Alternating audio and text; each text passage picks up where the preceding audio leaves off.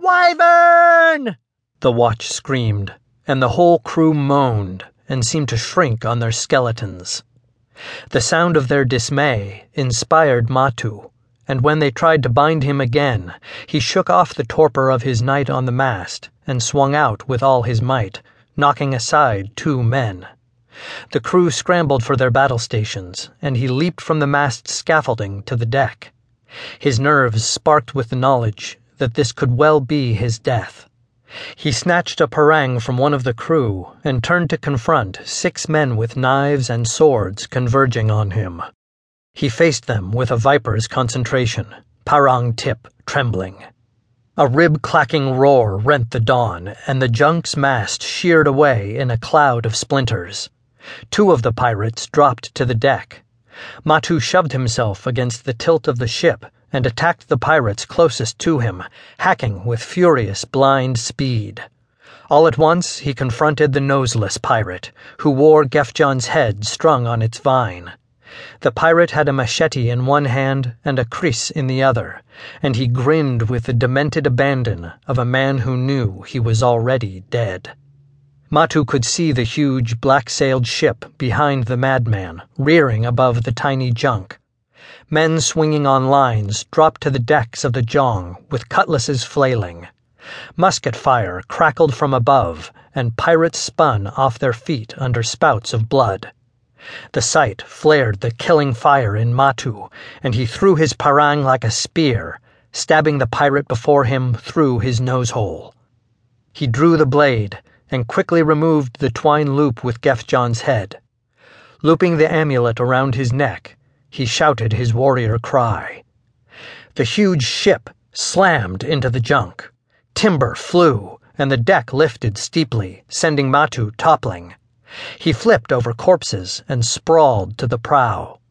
Staggering upright, he met the baleful lower of the Lanoon captain.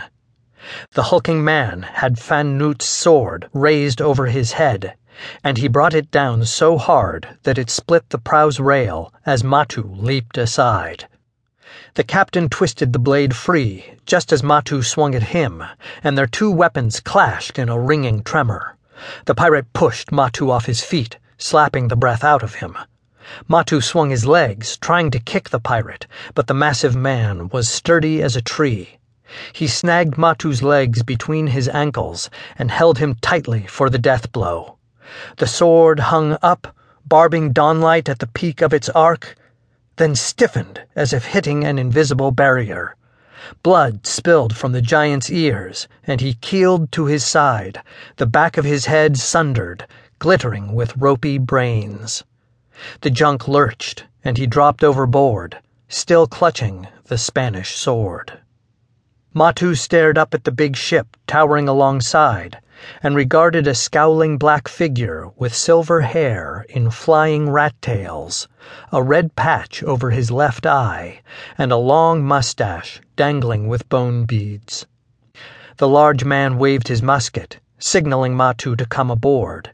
He pointed to one of the lines that had swung from the side of the warship where men already hauled away the junk's meager provisions in a voluminous net.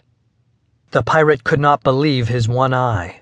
A naked, fair haired youth with a shrunken head about his neck and a parang in his hand dripping Lanoon blood. He leaned over the rail to grasp every detail of the queer sight before him. Wind streamed Matu's blond hair behind, and the pirate frowned into the clear eyes and arrogant bones of the youth's face as into a mirage. All of the Lanoon crew slain the junk listed as the sea rushed in below deck. Matu bounded over the corpses of his tormentors to the jagged stump of the mast and found the book's cover still nailed to the shattered wood. He pried off the black leather with his parang and secured it across his torso with a strip of cloth.